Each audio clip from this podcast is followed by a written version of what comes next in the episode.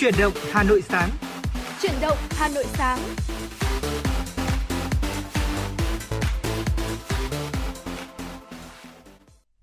Quý vị và các bạn đang đến với Chuyển động Hà Nội sáng và thật vui ngày hôm nay khi Trọng Khương và Thu Thảo sẽ là những MC đồng hành với quý vị. Thưa quý vị, trong buổi sáng ngày hôm nay và cho đến tận buổi trưa nữa, chúng tôi sẽ là những MC đồng hành và chia sẻ với quý vị những thông tin thời sự cập nhật. Bên cạnh đó sẽ là những nội dung mà chúng tôi đã chuẩn bị để có thể là chia sẻ cùng với quý vị trong rất là nhiều phút sắp tới ạ. Dạ vâng, thưa quý vị, và như thường lệ, chương trình của chúng tôi được phát sóng trực tiếp với chủ đề là tin tức và âm nhạc. Quý vị hãy giữ sóng và tương tác với chúng tôi thông qua số hotline của chương trình 024 3773 6688. Và nếu như quý vị chúng ta có những vấn đề quan tâm cần chia sẻ hay là có mong muốn được gửi tặng tới những người thân yêu của mình ở một giai điệu âm nhạc hay là một lời nhắn yêu thương thì quý vị cũng có thể tương tác với chúng tôi thông qua số hotline này.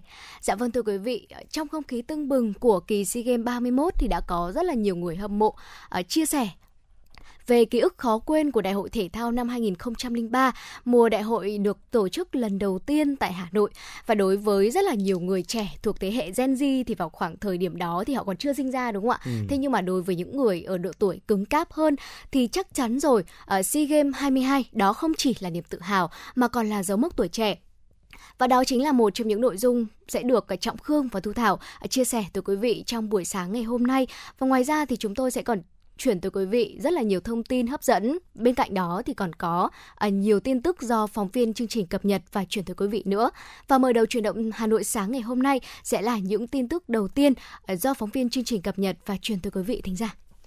Thưa quý vị, theo Cục Công nghệ Thông tin Bộ Y tế, hộ chiếu vaccine điện tử đang được hiển thị trên ứng dụng PC-COVID. Người dân có thể truy cập ứng dụng này vào mục hộ chiếu vaccine hiển thị trên màn hình. Bên cạnh đó, hộ chiếu vaccine sẽ được cập nhật trên ứng dụng Sức khỏe điện tử và trên trang tra cứu Bộ Y tế đang thực hiện xây dựng và sẽ công bố trong thời gian tới.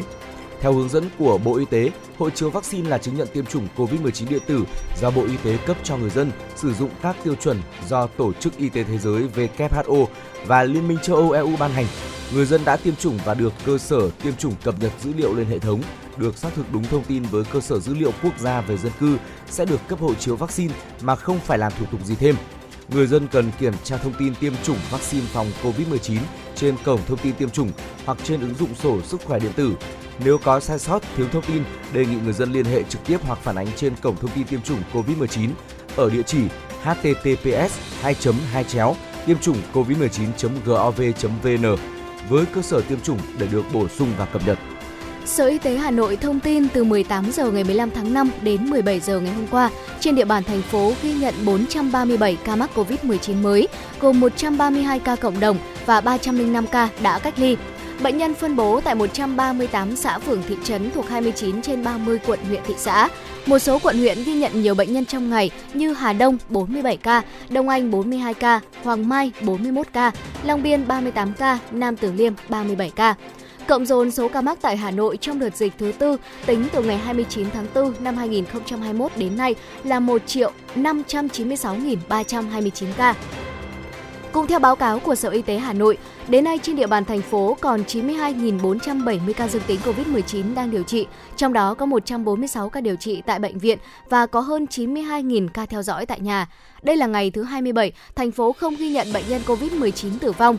Về tiêm vaccine phòng COVID-19, tính từ chiều ngày 16 tháng 4 cho đến hết ngày 15 tháng 5, Hà Nội đã triển khai tiêm mũi 1 cho gần 169.300 trẻ, độ tuổi từ 5 đến dưới 12 tuổi.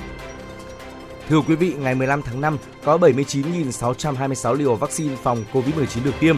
Như vậy thì tổng số liều vaccine đã được tiêm tại Việt Nam là 217.039.026 liều. Tiêm cho người từ 18 tuổi trở lên là 197.092.034 liều.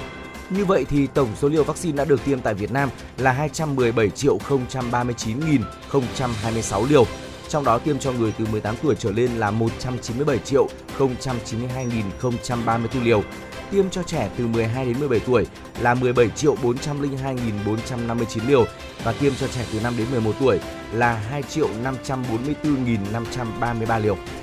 Vừa qua, Khoa Hồi sức Nội khoa và Chống độc Trung tâm Hồi sức Tích cực Bệnh viện Trung ương Quân đội 108 tiếp nhận cặp vợ chồng nhập viện trong tình trạng hốt hoảng lo sợ do vừa uống nhầm nước làm mát động cơ ô tô. Được biết trước đó, hai vợ chồng ở Long Biên, Hà Nội được người quen cho hai lon nước, một màu xanh và một màu đỏ và không dặn dò thêm.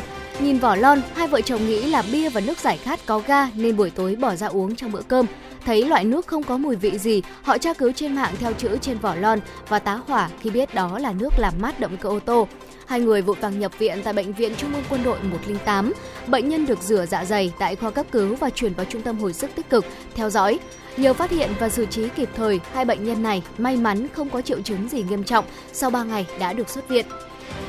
Đây là một hồi chuông báo động cho mọi người trước khi ăn uống cần đọc kỹ nhãn mác, thành phần và công dụng để tránh những nhầm lẫn đáng tiếc. Và trong trường hợp này, lon nước có hình dạng và màu sắc nhãn mác khá giống lon Coca-Cola và bia.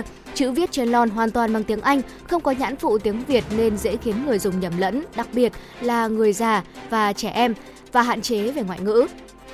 Bác sĩ chuyên khoa 1 Nguyễn Thị Huyền Trang, khoa hồi sức nội khoa và chống độc, trung tâm hồi sức tích cực cho biết, về mặt khoa học, loại nước này có thành phần chính là ethylene glycol, một loại chất lỏng không màu, không mùi, vị ngọt, có tác dụng làm mát và chống đông cứng, dùng trong các động cơ đốt trong. Khi vào cơ thể, nó sẽ phân tách thành axit glycolic và axit oxalic, gây nhiễm toan, tăng khoảng trống áp lực thẩm thấu máu, gây đau bụng, nôn mửa, nặng có thể dẫn tới suy thận, tổn thương não và tụt huyết áp, tử vong. Theo bác sĩ Nguyễn Thị Huyền Trang, nếu phát hiện uống nhầm nước làm mát, người dân ngay lập tức cần gây nôn, rửa dạ dày và nhanh chóng đến cơ sở y tế gần nhất để theo dõi và xử lý kịp thời. Thưa quý vị, kỷ niệm 132 năm ngày sinh Chủ tịch Hồ Chí Minh 19 tháng 5 năm 1890, 19 tháng 5 năm 2022. Vừa qua, Nhà xuất bản Chính trị Quốc gia Sự thật phối hợp với khu di tích Chủ tịch Hồ Chí Minh ra mắt tủ sách Hồ Chí Minh và khai trương phòng trưng bày sách về Chủ tịch Hồ Chí Minh.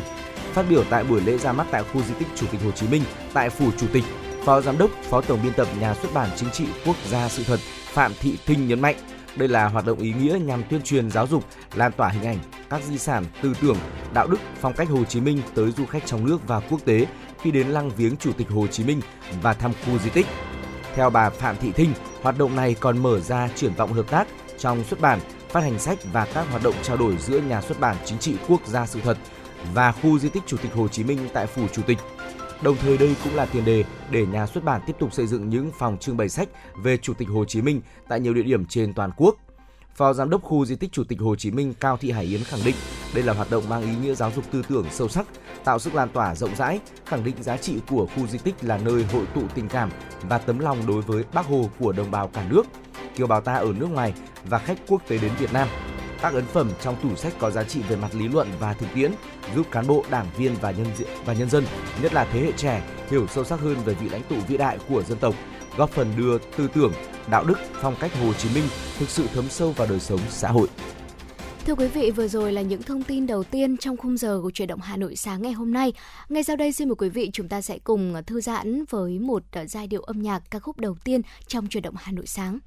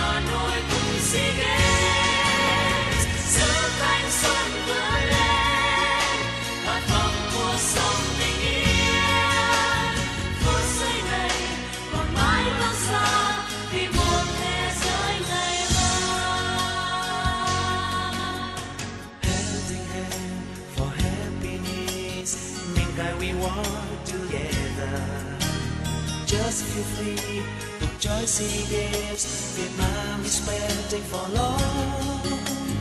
Forget down, you'll never be.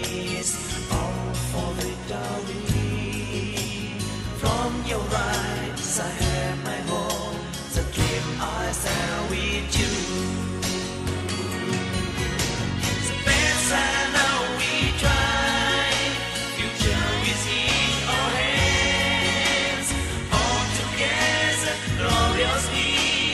I know we'll see it. Tomorrow we believe. Let's sing all the song. This moment we keep in mind.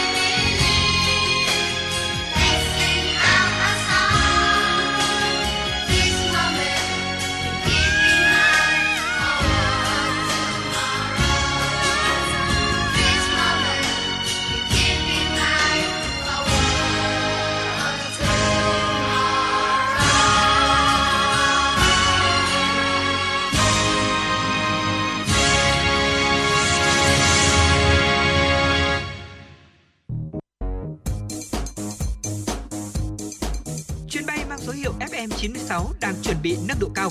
Quý khách hãy thắt dây an toàn, sẵn sàng trải nghiệm những cung bậc cảm xúc cùng FN96. Quý vị và các bạn vừa lắng nghe ca khúc có tựa đề Vì một thế giới ngày mai, ca khúc chủ đề của kỳ SEA Games năm 2003. Và quý vị đang quay trở lại với Chuyển động Hà Nội sáng được phát trực tiếp trên tần số FM 96 MHz của Đài Phát thanh và Truyền hình Hà Nội. Ngay bây giờ thì chúng tôi xin mời quý vị cùng đến với một phần nội dung cũng liên quan đến ca khúc mà chúng ta vừa lắng nghe. Chúng ta sẽ cùng nhìn lại những ký ức, những niềm tự hào, những dấu mốc của kỳ SEA Games năm 2003 cũng được tổ chức tại Việt Nam lần đầu tiên. Dạ vâng, thưa quý vị và các bạn, trong không khí tưng bừng của kỳ SEA Games 31 đã có rất là nhiều người hâm mộ bồi hồi chia sẻ về ký ức khó quên của Đại hội Thể thao năm 2003. Năm 2003 là năm đánh dấu rất là nhiều niềm tự hào của người dân Việt Nam. Năm 2003, Việt Nam là nước đầu tiên khống chế thành công dịch SARS. Năm 2003, Việt Nam đạt được mức tăng trưởng GDP là 7,2% và cao nhất khu vực Đông Nam Á và đứng thứ 2 trong khu vực châu Á. Và năm 2003, Việt Nam lần đầu tiên đăng cai SEA Games 22, khẳng định vị thế của thể thao nước nhà trên đấu trường khu vực. Và đó là một kỳ SEA Games thành công khi chú châu vàng đất Việt xuất hiện trên bản đồ thể thao khu vực và thế giới.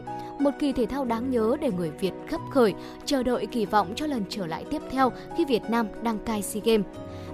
Với những người yêu mến các giải đấu thể thao thì SEA Games 22 không đơn thuần là một giải đấu lớn mang tính lịch sử diễn ra tại sân nhà, chúng còn là một dấu mốc khó quên của một thời tuổi trẻ. Đại hội thể thao Đông Nam Á năm 2003, SEA Games lần thứ 22 là lần đầu tiên được đăng cai tại Việt Nam và cũng là lần đầu tiên Đông Timor, quốc gia lúc đó chưa là thành viên của ASEAN, được tham dự đại hội. có khoảng 5.000 vận động viên từ 11 quốc gia tham gia 442 sự kiện thuộc 32 môn thể thao. Đại hội được Thủ tướng Chính phủ Việt Nam Phan Văn Khải lúc bấy giờ tuyên bố khai mạc tại sân vận động quốc gia Mỹ Đình mới được xây dựng. Năm đó, chủ nhà Việt Nam là nước dẫn đầu trong bảng tổng sắp huy chương, tiếp theo là Thái Lan và Indonesia. Quay trở lại bùng nổ trong năm 2022 sau một thời kỳ khó khăn của nhiều nước do ảnh hưởng của dịch Covid-19. Chúng ta lần nữa có dịp được thưởng thức một giải đấu đầy hoành tráng và bùng nổ của thể thao. Trên mạng xã hội, mọi người bắt đầu truyền tay nhau về hình ảnh của kỳ SEA Games trước với những kỷ niệm khó quên. Và trong sự hào hứng chung của khán giả cả nước trước một sự kiện thể thao lớn nhất khu vực, người dân Hà Nội chắc chắn cũng sẽ có những cảm xúc rất riêng khi đây là lần thứ 2 thành phố này đứng ra đăng cai tổ chức SEA Games. Năm 2003, Hà Nội khi đó mới chỉ ở những năm đầu của giai đoạn hội nhập và chưa có nhiều cao ốc, nhiều trục phố lớn và tất nhiên rồi, thông tin cũng không tràn ngập trên mạng xã hội như bây giờ. Thế nhưng, suốt hơn một tuần lễ của SEA Games 22, mọi nẻo đường trên thành phố đều rực rỡ băng rôn, biểu ngữ, còn nhiều gia đình cũng tự phát treo cờ như ngày quốc lễ. Với niềm hứng khởi hồn nhiên về một sự kiện thể thao lớn trên cương vị là chủ nhà, đêm khai mạc được diễn ra hoành tráng và ấn tượng. Những ngày thi đấu sôi nổi và trong sáng, sự thân thiện và tận tụy của cả một cộng đồng, từ những tình nguyện viên cho tới mọi người dân thành phố. Rồi tột đỉnh niềm vui với môn thể thao vua khi U23 Việt Nam bước vào vòng chung kết và cũng là tận cùng nỗi buồn khi lần đó chúng ta chưa thể chạm tới chiếc huy chương vàng. Và tất cả những câu chuyện đó là quá đủ để mọi người nhớ lại những ngày này. Và bây giờ, sau 19 năm, Hà Nội đã rất là khác rồi ạ. Khác về hạ tầng, về điều kiện kinh tế và sự phát triển công nghệ để đăng cai một sự kiện như SEA Games. Cũng như tất cả vị thế sau khi đã tổ chức thành công nhiều sự kiện quốc tế lớn trong gần 2 thập kỷ vừa qua, sự háo hức của lần đầu tới SEA Games cũng phần nào đã được thế hệ trung niên chuyển qua với những người trẻ vốn chưa có dịp theo dõi và cảm nhận đầy đủ bầu không khí và mà năm 2003 đã từng có. Thưa quý vị, hết mình vì thể thao, tinh thần ấy cứ tiếp nối qua nhiều thế hệ các vận động viên từ SEA Games 22 truyền lửa tới SEA Games 31. Đằng sau giấc mơ vàng là tinh thần thể thao mãnh liệt, nỗ lực hết mình dù kết quả có thế nào đi chăng nữa. Khi đã hết mình cho thể thao, hết mình vì niềm tin của người hâm mộ, hết mình vì công sức của bản thân, các vận động viên biết rằng dù kết quả có thế nào đi chăng nữa, họ cũng đã vượt qua những giới hạn của chính mình và đem lại niềm tự hào cho dân tộc. Dạ vâng thưa quý vị, và chúng ta có niềm tin rằng ở Việt Nam sẽ một lần nữa tổ chức thành công SEA Games 31 và một lần nữa cũng là một lần ra quân thành công của đội tuyển Việt Nam.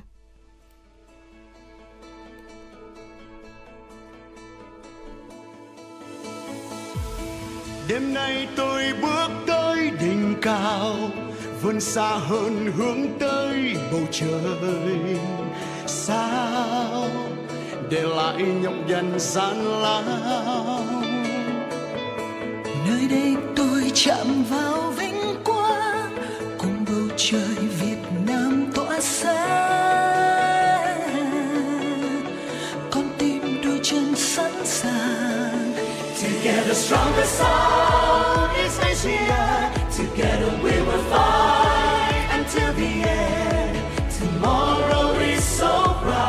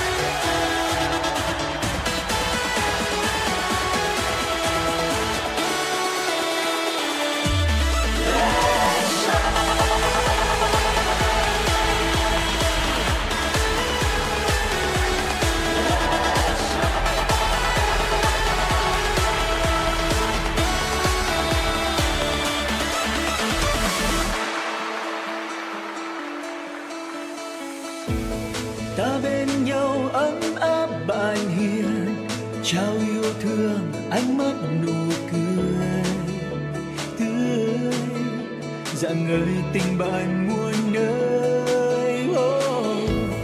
Nào mình cùng chạm vào vinh quang cùng bầu trời Việt Nam tỏa sáng. Con tim đôi chân sẵn sàng. sound. Together, stronger sound is Asia. Together, we will fight until the end. Tomorrow is so bright for everyone who will try. Together, hand in hand, we're running right. Together, we are high to the finish line. Tomorrow is so bright.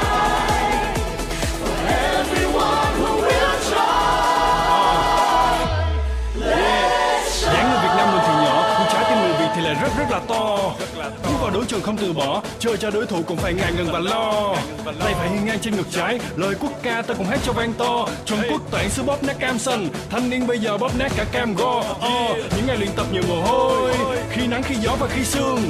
Chúng ta đến từ rất nhiều nơi, nhưng chung đích đến một huy chương. Mang về khoe mẹ và khoe ba, khoe với hàng xóm và khoe nàng. Sao kim sao thủy hay sao mai thì ngôi sao sáng nhất đó chính là ngôi sao vàng. Vươn xa hơn tới những đỉnh cao, lưu danh mãi với những vì sao sáng ngời. Nào cùng nhau tỏa sáng, bầu trời Việt Nam vẫn sáng, bước lên cao vút. Nào mình cùng nhau chiến thắng, chiến thắng gian nan, niềm đam mê đang khát khao, niềm vinh quang đang đón chào. Nào mình cùng nhau chiến thắng. Tới đỉnh cao, nào mình cùng nhau tỏa sáng, nước mắt hân hoan, bầu trời Việt Nam sáng tươi, hòa bình cùng với thế giới. Let's shine, let's shine, let's shine, let's shine, let's shine.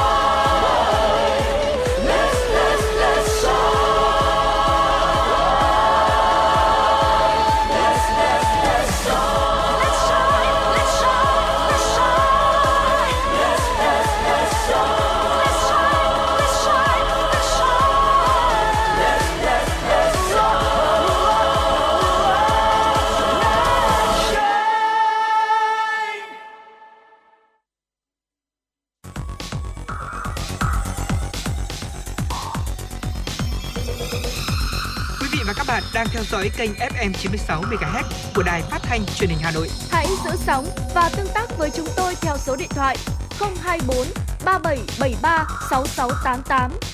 FM 96 đồng hành trên mọi nẻo đường. Quý vị và các bạn đang quay trở lại với Chuyển động Hà Nội sáng, và lúc này thì chúng tôi xin mời quý vị hãy cùng dành thời gian để lắng nghe một số thông tin thời sự đáng chú ý mà phóng viên của chương trình mới cập nhật và gửi về. Thưa quý vị, trong chuyến công tác Hoa Kỳ, Thủ tướng Phạm Minh Chính đã tiếp Tổng Giám đốc Tập đoàn Warburg Pincus, tiếp Chủ tịch kiêm Tổng Giám đốc Tập đoàn Glenfarn, tiếp Tổng Giám đốc Murphy Oil. Đây đều là những tập đoàn lớn của Hoa Kỳ và thế giới trong lĩnh vực quỹ dầu, quỹ đầu tư cá nhân, chuyển đổi năng lượng, thăm dò và khai thác dầu khí. Lãnh đạo các tập đoàn đều đánh giá cao thị trường, môi trường đầu tư kinh doanh của Việt Nam, sự chỉ đạo điều hành quyết liệt, hiệu quả của Chính phủ, Thủ tướng Chính phủ trong công tác phòng chống dịch COVID-19, phục hồi và phát triển kinh tế, bày tỏ mong muốn đầu tư lâu dài tại Việt Nam. Các tập đoàn cũng báo cáo Thủ tướng một số khó khăn, vướng mắc khi triển khai các dự án. Tại các cuộc tiếp, Thủ tướng Phạm Minh Chính đã chỉ đạo các bộ trưởng, trưởng ngành phối hợp với doanh nghiệp khẩn trương xử lý ngay các kiến nghị, vướng mắc theo các quy định của pháp luật, nhất là với một số dự án chậm tiến độ kéo dài nhiều năm. Thủ tướng khẳng định với tinh thần chính phủ hành động, Thủ tướng chưa từ chối một đề nghị đối thoại nào của doanh nghiệp, chưa quên trả lời bất cứ bức thư nào mà doanh nghiệp gửi tới, ngay cả trong lúc dịch bệnh COVID-19 diễn biến phức tạp nhất. Thủ tướng đề nghị triển khai các hoạt động hợp tác theo hướng giảm tiện thủ tục hành chính, đi vào trọng tâm trọng điểm, đạt hiệu quả cao hơn. Trên tinh thần chân thành, tin cậy và trách nhiệm để giải quyết các vướng mắc, hài hòa lợi ích, chia sẻ rủi ro, tuân thủ pháp luật, hai bên cùng thắng.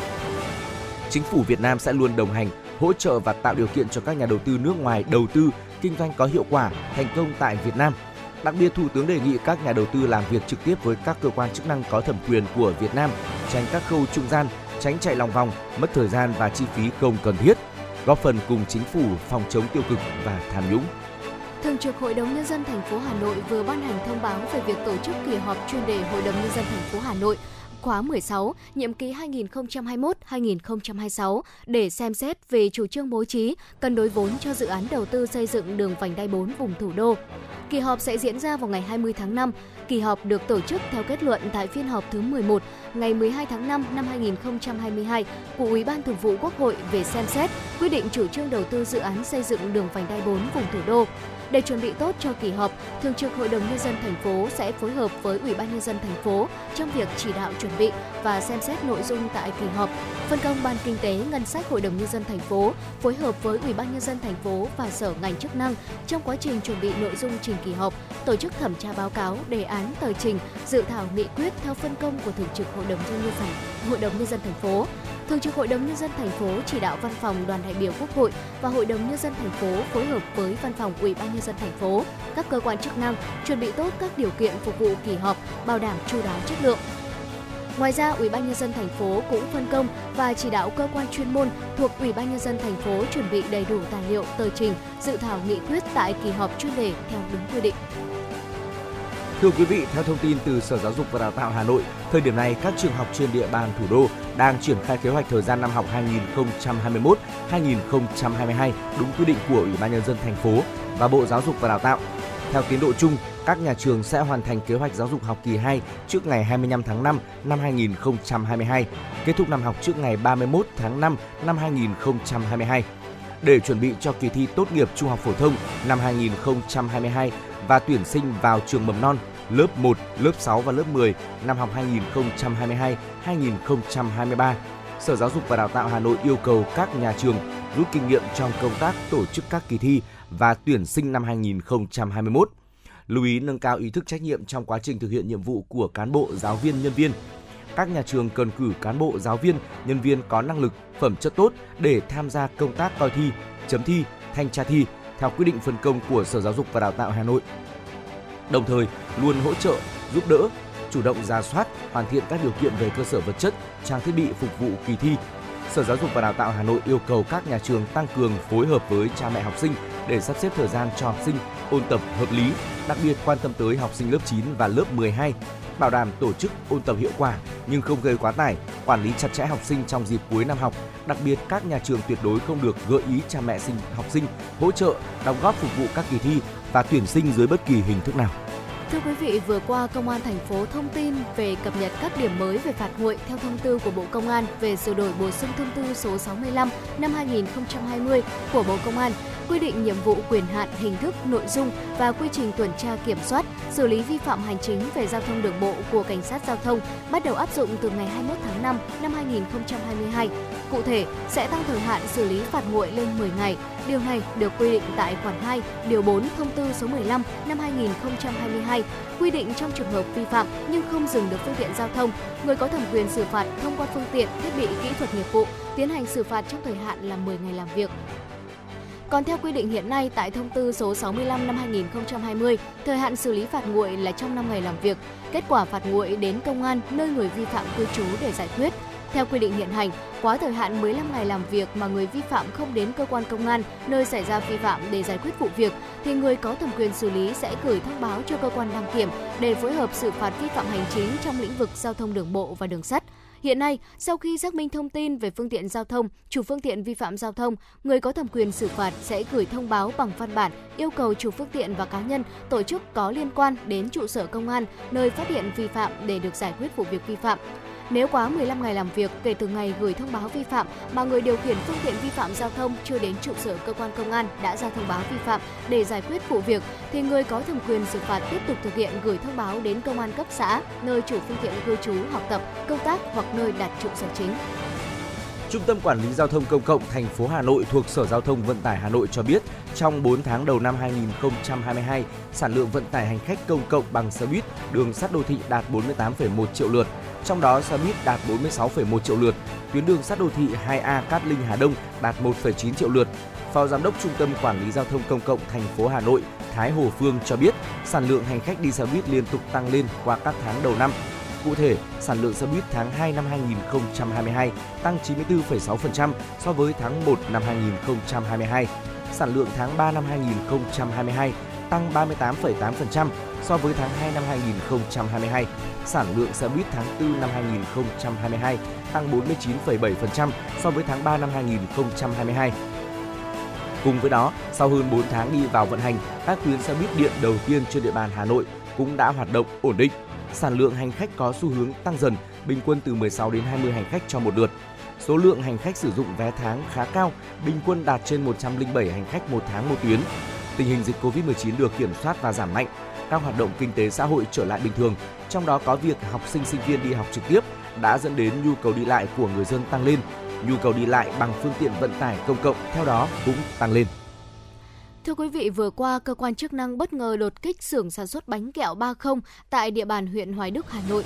Cụ thể, đội 4 Phòng Cảnh sát phòng chống tội phạm về môi trường Công an thành phố Hà Nội phối hợp với đội quản lý thị trường số 24, Cục Quản lý thị trường Hà Nội kiểm tra xưởng sản xuất bánh kẹo do Tạ Thương Quân làm chủ. Tại đây, lực lượng chức năng thu giữ hàng tấn bánh kẹo có nguồn gốc xuất xứ Trung Quốc, nhưng chủ cơ sở không xuất trình được bất cứ giấy tờ gì có liên quan. Tại thời điểm kiểm tra, cơ quan chức năng còn bắt quả tang một số công nhân đang có hành vi đóng gói số bánh kẹo có xuất xứ từ Trung Quốc và một số bao bì có ghi nhãn là Made in Japan. Chủ cơ sở khai nhận việc thay đổi nhãn mác như vậy nhằm mục đích để tiêu thụ bánh kẹo chạy hơn. Số kẹo này được tiêu thụ tại đại lý Đạt Nga ở La Phù, huyện Hoài Đức và một số khách hàng quen. Chủ hàng cho biết, hiện nay cơ quan chức năng đang tiến hành niêm phong thu giữ số bánh kẹo lậu và các dụng cụ thiết bị để thay đổi nhãn mác xuất xứ số bánh kẹo kể trên. Và đó là một số thông tin thời sự đáng chú ý chúng tôi cập nhật gửi đến quý vị. Sẽ còn những thông tin đáng chú ý ở phần sau của chương trình. Tuy nhiên thì bây giờ chúng tôi xin mời quý vị hãy dành thời gian để đến với âm nhạc. Mời quý vị lắng nghe một ca khúc trước khi chúng ta tiếp tục đồng hành cùng với nhau.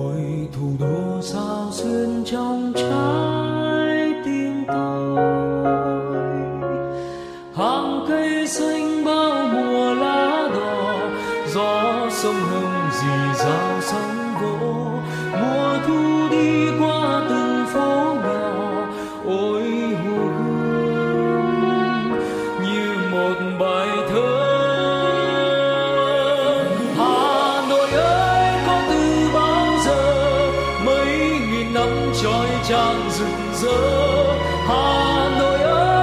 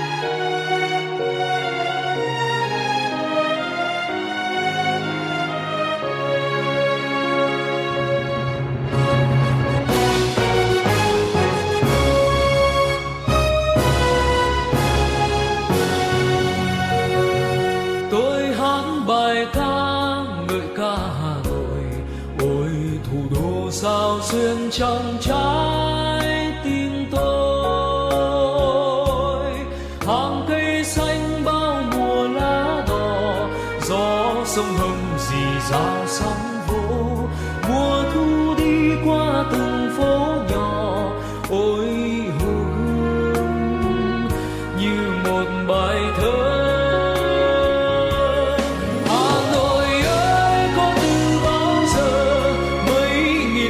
Trói trang rực rỡ Hà Nội ơi, nao nức bài ca vẫn âm vang trong tâm hồn ta.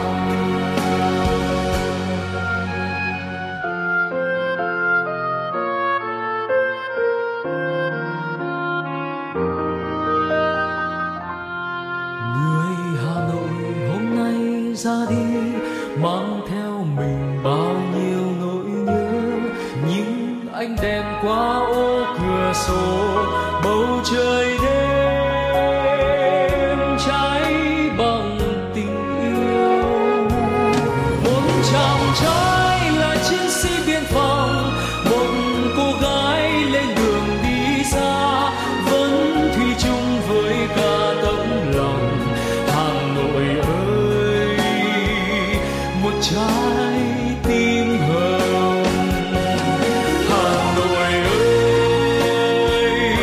Trái tim hồng Hà Nội ơi,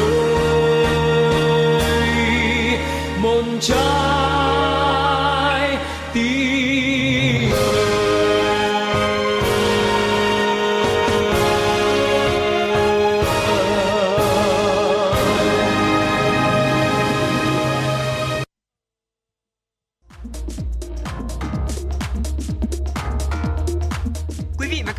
Trên chuyến bay mang số hiệu FN96.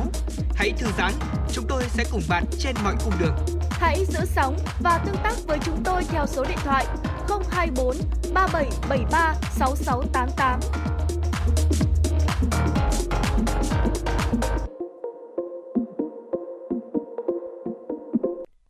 Thưa quý vị, quay trở lại với Chuyển động Hà Nội sáng ngày hôm nay, Trọng Khương và Thu Thảo sẽ tiếp tục cập nhật tới quý vị những thông tin đáng quan tâm. Thưa quý vị và các bạn, những người đã tiêm phòng vaccine COVID-19 sau đó bị nhiễm biến thể Omicron có thể có kháng thể chống lại một loạt biến thể khác của virus SARS-CoV-2. Các kết quả này được các nhà nghiên cứu tại công ty công nghệ sinh học BioNTech, Đức và Đại học Washington của Mỹ công bố. Theo đó, hàng triệu người đã tiêm phòng vaccine COVID-19 và sau đó nhiễm biến thể Omicron có thể sẽ không sớm bị nhiễm các biến thể khác và xuất hiện các triệu chứng nghiêm trọng. Các giáo sư cho rằng việc mắc COVID-19 đột phá, tức là mắc COVID-19 sau tiêm chủng, về cơ bản có tác dụng bảo vệ tương đương một mũi vaccine tăng cường.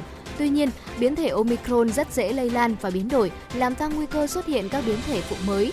Hiện các cơ quan quản lý đang cân nhắc việc có nên cập nhật vaccine ngừa COVID-19 thành phiên bản đặc hiệu chống biến thể Omicron hay không. Thưa quý vị, đại dịch COVID-19 khiến trẻ em ít vận động hơn, ngay cả khi các biện pháp giãn cách xã hội và phong tỏa phòng chống dịch đã được dỡ bỏ. Nghiên cứu của Đại học Bristol nước Anh cho thấy, trong nhóm tuổi từ 10 đến 11, các em chỉ vận động trung bình 56 phút một ngày trong giai đoạn từ tháng 4 đến tháng 12 năm 2021, giảm 13% so với trước đại dịch. Bên cạnh đó, nghiên cứu cũng cho thấy trẻ em ngồi nhiều hơn 25 phút một ngày so với trước đại dịch. Đáng ngạc nhiên là mức độ hoạt động thể chất của trẻ em không khôi phục ngay cả khi các lệnh phong tỏa đã được dỡ bỏ. Nghiên cứu đã nêu bật sự cần thiết có sự phối hợp giữa gia đình, nhà trường, cộng đồng với trẻ em để tối đa hóa cơ hội vận động thể chất cho các em trong bối cảnh các xã hội đang dần vượt qua đại dịch. Bệnh viêm gan bí ẩn đang hoành hành có thể là một trong số những di chứng hậu COVID-19 ở trẻ em. Đây là thông tin nghiên cứu từ nhóm chuyên gia Đại học Imperial College London cung cấp. Theo nghiên cứu mới vừa được công bố trên tạp chí The Lancet, các ca viêm gan cấp tính ở trẻ em gần đây có kết quả của tình trạng nhiễm virus gốc corona, sau đó tiếp tục nhiễm adenovirus. Tình trạng này tạo thành ổ chứa virus trong đường ruột của trẻ. Hai loại virus này cộng hưởng và kích hoạt tế bào miễn dịch lặp đi lặp lại. Nói cách khác, ổ chứa virus làm nhiễu tín hiệu phản ứng của hệ miễn dịch, tạo thành các siêu kháng nguyên lặp lại và gây ra tình trạng phản ứng quá mức ở trong cơ thể. Adenovirus tác động thêm làm ổ viêm nặng hơn, dẫn đến các bất thường ở hệ miễn dịch như tình trạng viêm gan cấp tính được báo cáo trong thời gian gần đây. Thưa quý vị, trong bài phát biểu đầu tiên về ngân sách tại Quốc hội, ông Yoon Suk-yeol cho biết nếu Triều Tiên chấp nhận, Hàn Quốc sẵn sàng cung cấp bất kỳ sự hỗ trợ cần thiết nào như thuốc men, vaccine phòng COVID-19, thiết bị y tế và nhân viên y tế. Trong 24 giờ qua, Triều Tiên ghi nhận thêm 8 ca tử vong do COVID-19 và hơn 392.000 người có triệu chứng sốt. Tính đến nay, Triều Tiên đã ghi nhận tổng cộng 50 ca tử vong, hơn 1,2 triệu trường hợp sốt và hơn 560.000 người đang được điều trị y tế. Tại cuộc họp Bộ Chính trị để đưa ra các đường hướng chỉ đạo trong nỗ lực đối phó với đại dịch COVID-19, Chủ tịch Kim Jong Un đã chỉ đạo khẩn cấp huy động và cung cấp kịp thời thuốc từ nguồn dự trữ quốc gia cho hệ thống nhà thuốc, đồng thời lệnh cho hệ thống các nhà thuốc chuyển sang chế độ hoạt động 24/24 giờ. Trước đó, nhà lãnh đạo Triều Tiên thừa nhận đợt bùng phát dịch COVID-19 đang gây ra những xáo trộn lớn cho đất nước. Triều Tiên đã phong tỏa toàn bộ các tỉnh, thành phố trong cả nước từ ngày 12 tháng 5 để phòng dịch. Bộ Y tế Singapore ngày hôm qua thông báo đã phát hiện 3 trường hợp nhiễm dòng phụ của biến thể Omicron trong cộng đồng, trong đó có 2 trường hợp nhiễm biến thể BA.4 và 1 trường hợp biến thể BA.5.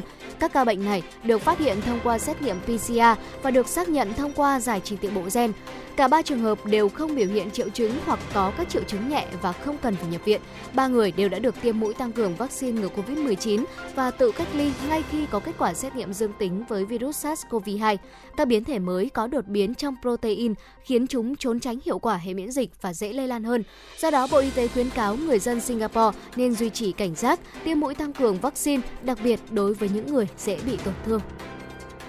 Thưa quý vị, đó là một số những thông tin thời sự quốc tế đáng chú ý chúng tôi cập nhật gửi đến quý vị. Và ngay bây giờ xin mời quý vị quay trở lại với không gian âm nhạc. Mời quý vị lắng nghe một ca khúc và sau đó thì chúng ta sẽ còn tiếp tục đồng hành với nhau ở những phút tiếp theo của chương trình.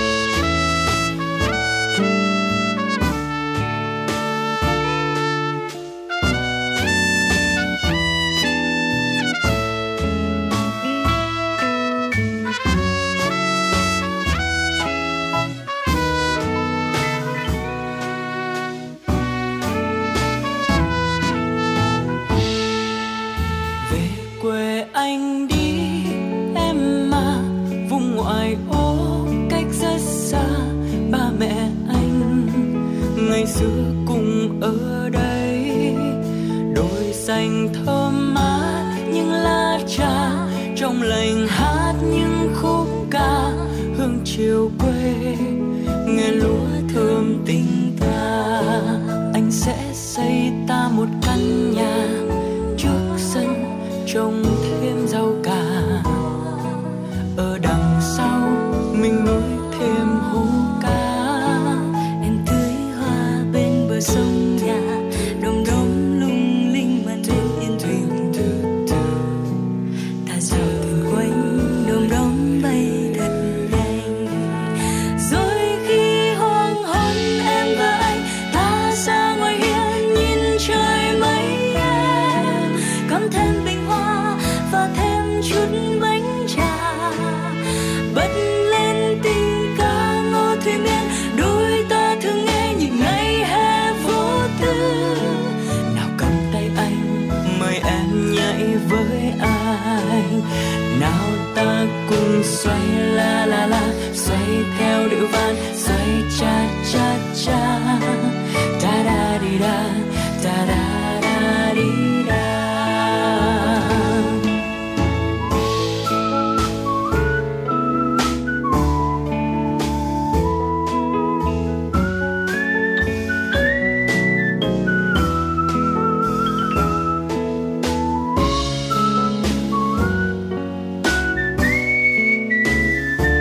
xoay theo điệu van, xoay cha cha cha, da da di da, da da da di da.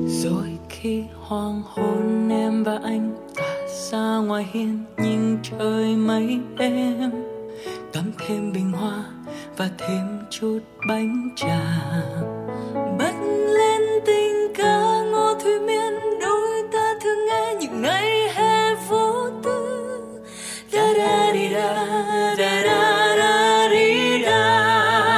Rồi khi hoàng hôn em và anh ta ra ngoài hiên nhìn trời mấy em, cắm thêm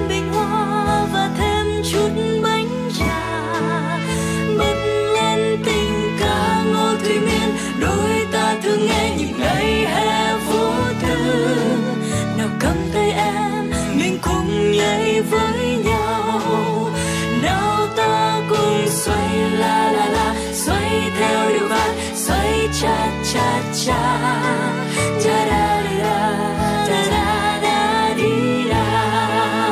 Nào ta cùng xoay la la la, xoay theo điệu van, xoay cha cha cha, da da da.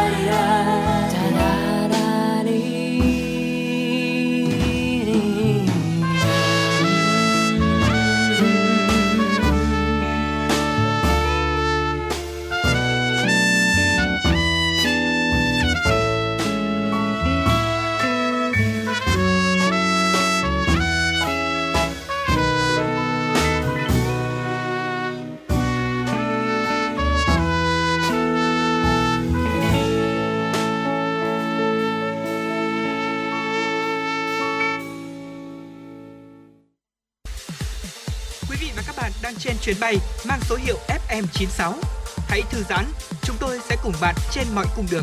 Hãy giữ sóng và tương tác với chúng tôi theo số điện thoại 024 3773 6688. Quý vị và các bạn đang quay trở lại với Chuyển động Hà Nội sáng, và trong những phút tiếp theo của chương trình thì chúng tôi muốn được chia sẻ với quý vị cũng một nội dung liên quan đến luyện tập thể thao, và có một câu hỏi đặt ra là tập luyện thể thao một ngày bao nhiêu thời gian là đủ đây?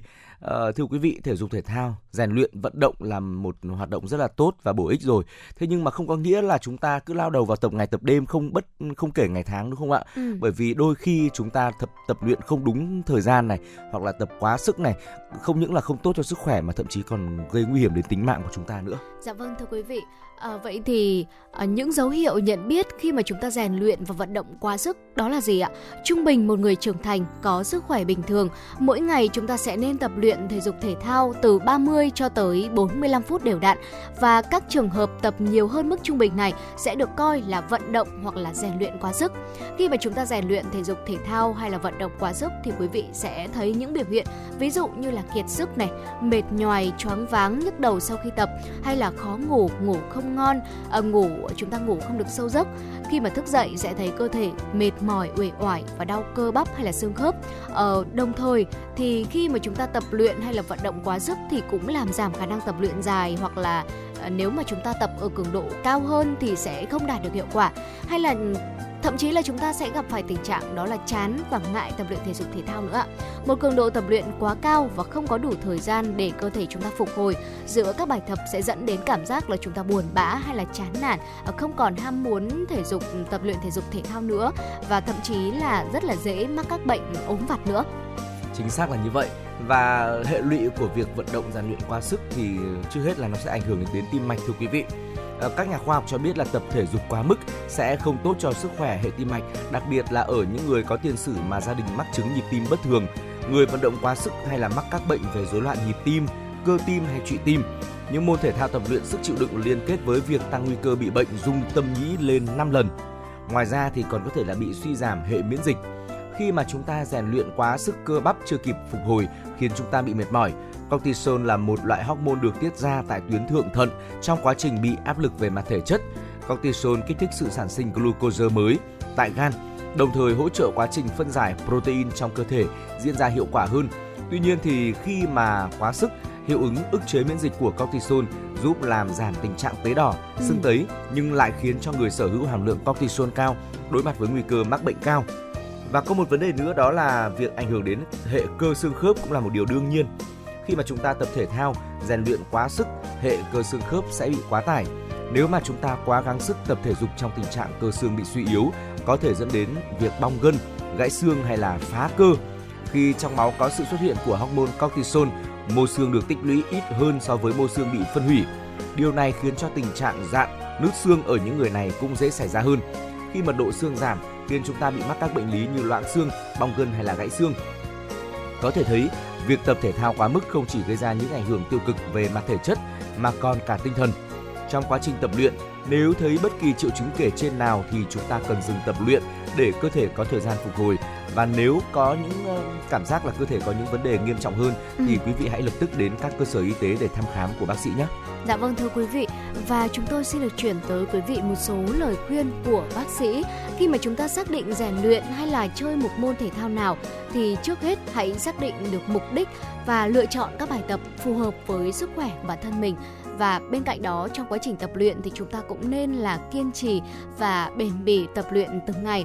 Nếu như mà chúng ta nghi ngờ là mình đã mắc hội chứng tập luyện quá sức thì quý vị cũng có thể thực hiện những điều ngay sau đây. Đầu tiên, đó là giảm hoặc là dừng bài tập và nghỉ ngơi. Tiếp theo, đó là nên khởi động làm nóng trước khi mà chúng ta tập thể dục, và hãy luôn luôn lắng nghe cơ thể của mình để xem là cơ thể của chúng ta có sự thay đổi nào không, hay là có thể thích nghi với bài tập đó hay không.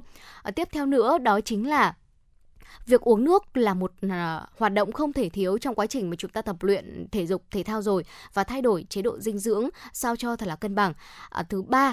Thứ tư, đó chính là thư giãn và massage. Thứ năm, đó chính là quý vị hãy chơi nhiều môn thể thao, rèn luyện các bài tập đa dạng để có thể giải tỏa bớt được mệt mỏi hoặc là quá sức cục bộ của một số cơ bắp trên cơ thể của chúng ta. Và chúng ta phải ít nhất là phải nghỉ ngơi từ 24 cho đến 48 giờ nếu như mà chúng ta có gặp bất kỳ một phản ứng nào của cơ thể đối với các bài tập. Tiếp theo nữa là bổ sung năng lượng và các chất dinh dưỡng cần thiết để chúng ta có thể hồi phục chấn thương này, cải thiện cơ bắp, và quý vị nên nạp vào cơ thể của chúng ta các loại thực phẩm giàu protein và carbon lành mạnh thay vì là những loại thức ăn nhanh được chế biến sẵn, bởi vì tất cả những loại thức ăn nhanh đó có thể phá hủy thành quả tập luyện của chúng ta trong một thời gian. Và cuối cùng, đó chính là việc mà chúng ta ngủ đủ giấc và ngủ sâu, có một giấc ngủ thật là chất lượng thì quá trình tập luyện thể dục thể thao của chúng ta mới đạt được kết quả cao, quý vị nhé. Thưa quý vị, đó là những chia sẻ của chúng tôi với mong muốn là quý vị sẽ luôn có một sức khỏe thật là tốt. Chúng ta hãy luôn luôn yêu luyện tập thể dục thể thao, quý vị nhé. Nhưng mà chúng ta cần có một cường độ hợp lý, thời gian luyện tập cũng cần phải sắp xếp cho hợp lý. Và đến đây thì thời lượng của Chuyển động Hà Nội cũng đang trôi về những phút cuối rồi. Hy vọng là 60 phút trực tiếp của chương trình đã thực sự là truyền tải đến cho quý vị những thông tin hữu ích. Dạ vâng, thưa quý vị, và Tới đây thì thời gian dành cho Chuyển động Hà Nội sáng cũng xin được phép khép lại. Chỉ đạo nội dung nhà báo Nguyễn Kim Khiêm, chỉ đạo sản xuất Nguyễn Tiến Dũng, tổ chức sản xuất Lê Xuân Luyến, biên tập Trà My, host Trọng Khương, Thu Thảo, thư ký chương trình Thu Vân cùng kỹ thuật viên Kim Thoa thực hiện. Và Trọng Khương và Thu Thảo xin được hẹn gặp lại quý vị thính giả trong khung giờ của Chuyển động Hà Nội trưa ngày hôm nay từ 10 giờ tới 12 giờ. Thân ái chào tạm biệt và hẹn gặp lại quý vị.